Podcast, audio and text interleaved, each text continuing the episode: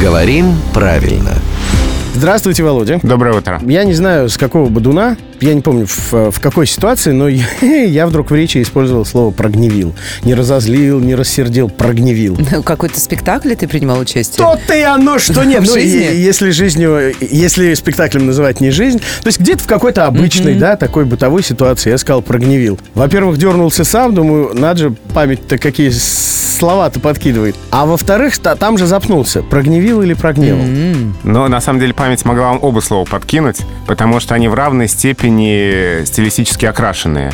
Ну, точнее, окраска разная, просто они нейтральные. Прогневал устаревшее, устаревающее уже даже устаревшее, прогневил книжное. То есть оба они для живой непринужденной речи, ну, довольно странные. Вот и я говорю, как-то я сказал, а потом подумал, ой-ё. Но оба есть. Оба есть в русском языке, и правильно и так, и так. Другое дело, что... Все-таки, если слова, что-то да. пошло, то хотя бы прогневил, но не Хотя, прогневал. хотя да? бы прогневил, да, потому что оно книжное, конечно, но не устаревшее. То есть такой высокий стиль. Зато кого-то просветил. В адрес кого ты сказал эту фразу. Да, хоть один-один. Спасибо, друг. Тот прогневил, а этот просветил. Да.